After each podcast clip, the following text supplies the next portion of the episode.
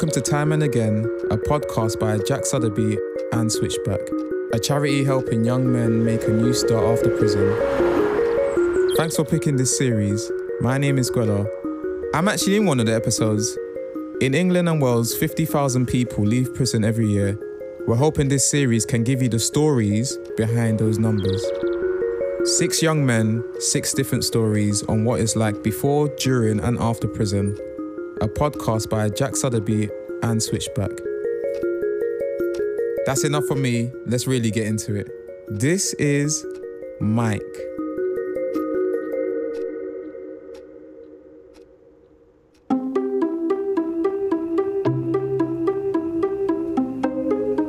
Grew up in East London on a estate called Marvel Street. It's fucking massive. It's about eight blocks that old 400 people next to each other. Had this big patch of grass out the back.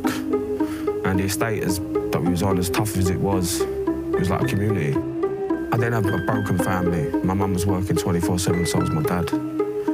I just grew up on an um, estate where uh, a lot of people weren't fortunate to have parents like me. It was, it was, it was, it was good. It was good times growing up. Right, when I left primary school, I was predicted like 12 to 15 A to C's. I was meant to be a boys' kid. I'd done GCSE maths in year six. Yeah, I was like Stephen Hawking stuck in Notorious B.I.G.'s body, you know?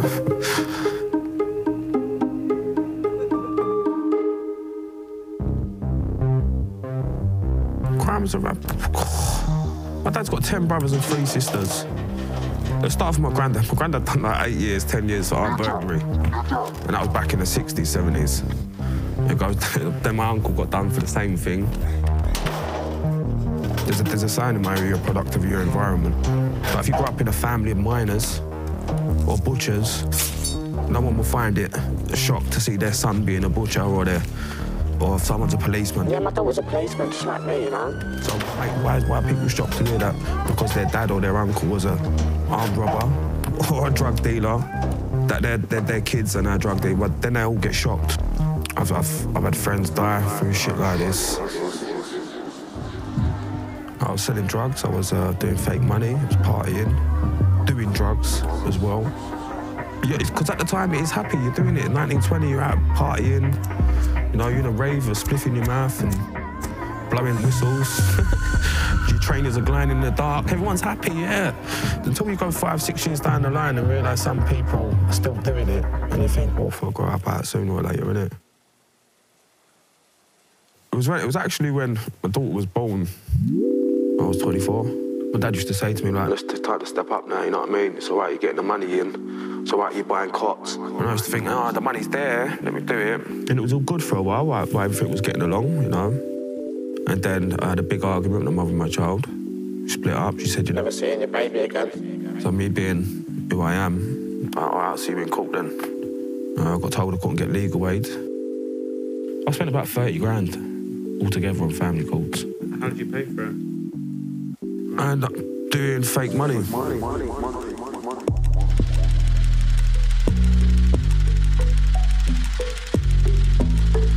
Someone knows someone that prints them. Someone knows someone who's got them. Pay 300, 400 pounds for a thousand pounds off of 20 pound notes. I'd go into a shop with a fake 20 pound note, buy 10 Richmond Super King, which cost two pound 98 at the time. Then you get like 17 pound change. So for every 20 pound note, you've made seven, 17 pound. And you've got a pack of 10 flags, which I used to sell at the end of the day as well. So it's 100% profit. I'm not losing nothing. So I've paid all my solicitor. I'm still, but I'm still doing it now. This is where I should have stopped. You've, you've done what you had to do. You've done your dirt, to- and you've actually pulled through it. You ain't been caught. And got joint custody of my daughter, but then still decided to go and do, keep doing it because the money was unbelievable.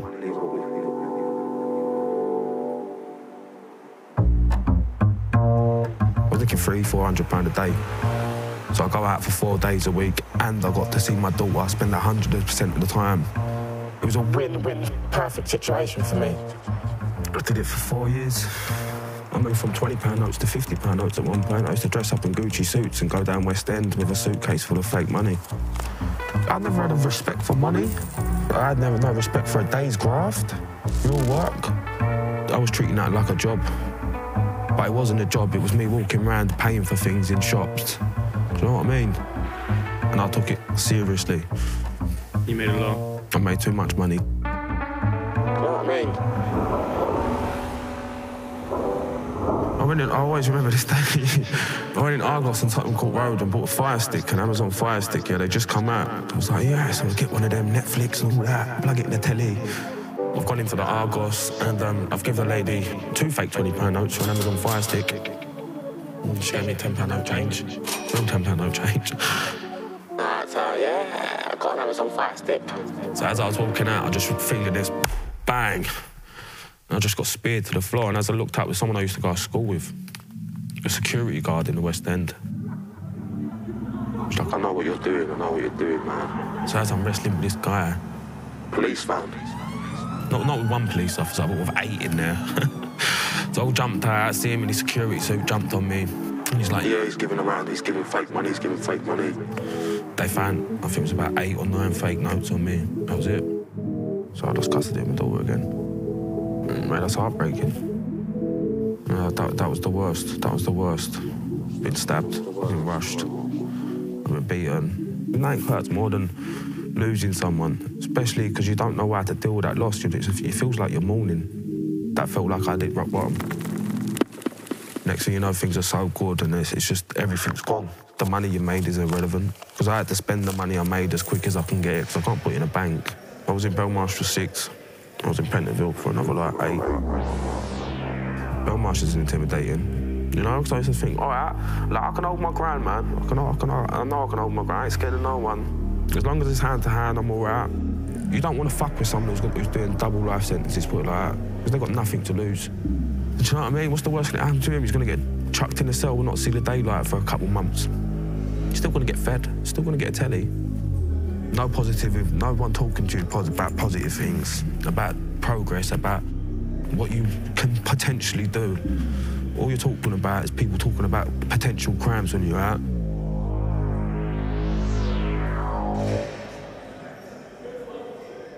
It's a lonely place. And what I mean by that, the only people you get to talk to are people fucked up. But put, put the money into fucking mental health. Well, you walked into the cell Right, I'm Steve. I'm here to talk to you for half hour. What's happening? At that. Steve, I don't know what the fuck you do, bro. I don't know you. But I guarantee they'd talk to him. Seven out of ten people, because you know it's a lonely place, Joe.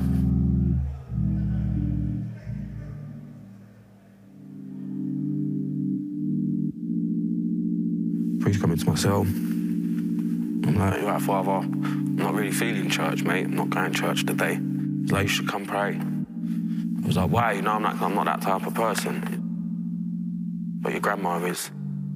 He's like, yeah, your nan, she passed away this morning, man. Should come pray. And I did as well. I prayed, I prayed for about 10 years.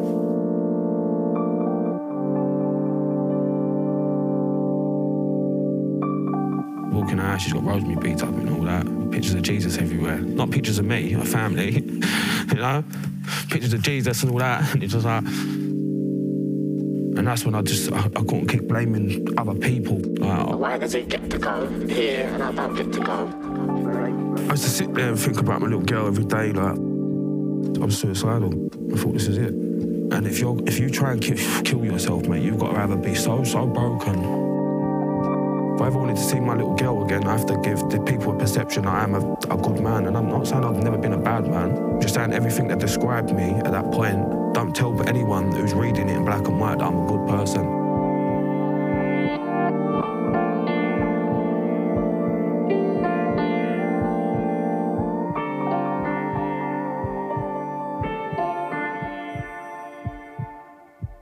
When I was in prison, Pentonville, couple of months before I was leaving there, I was working for a program called Liberty Kitchen. And it was a cooking program, and she, she, she introduced me to a place called Switchback. She said, "You need to go and see these people." And I'm, I don't, I don't, I don't give no one a chance. I don't trust nobody. Still angry with everything. That was the best thing I ever done, man. We had, a, I had a, um, a mentor, a coach, you could say, and she weren't just helping me sort out the things that needed to be sorted out for perception wise. And I'm like jobs, CVs, and all that. She was helping me out mentally. You know, someone that actually felt like someone cared. You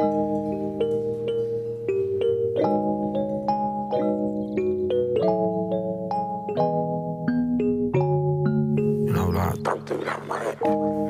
You do that, you get this one more film for this, to do this.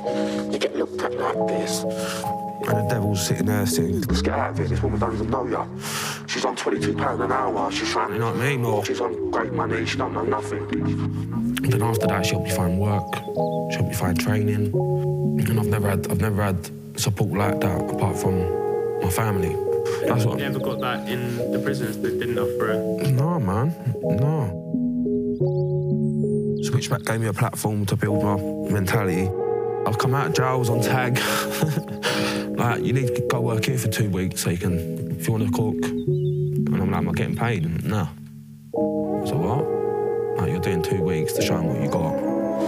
So I just started going to work, started doing better things, hanging around better people. That's the hardest thing as well. You see the same people you used to see every day or kick it with every day because no one else is working.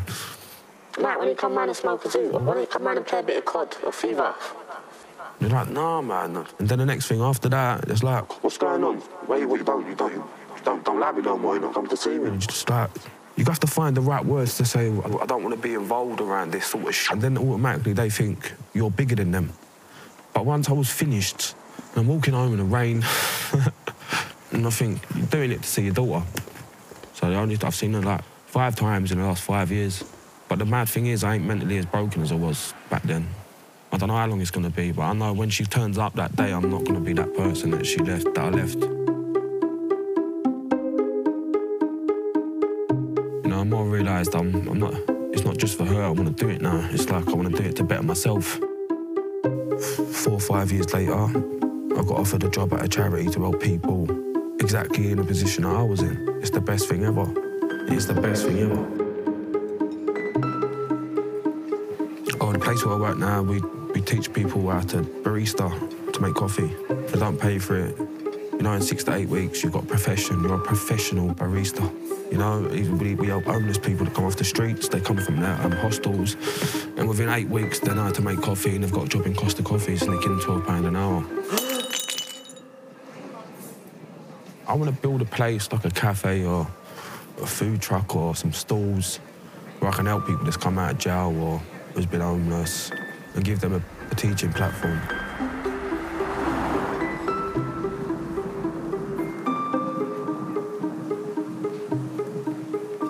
Is there anything else you want to add? Yeah, boy. um, Who's this going out to? Well, the internet, mate. You'll get somewhere, man. You will. Focus. Fly straight. No matter what way that wind tries to blow you, I just keep.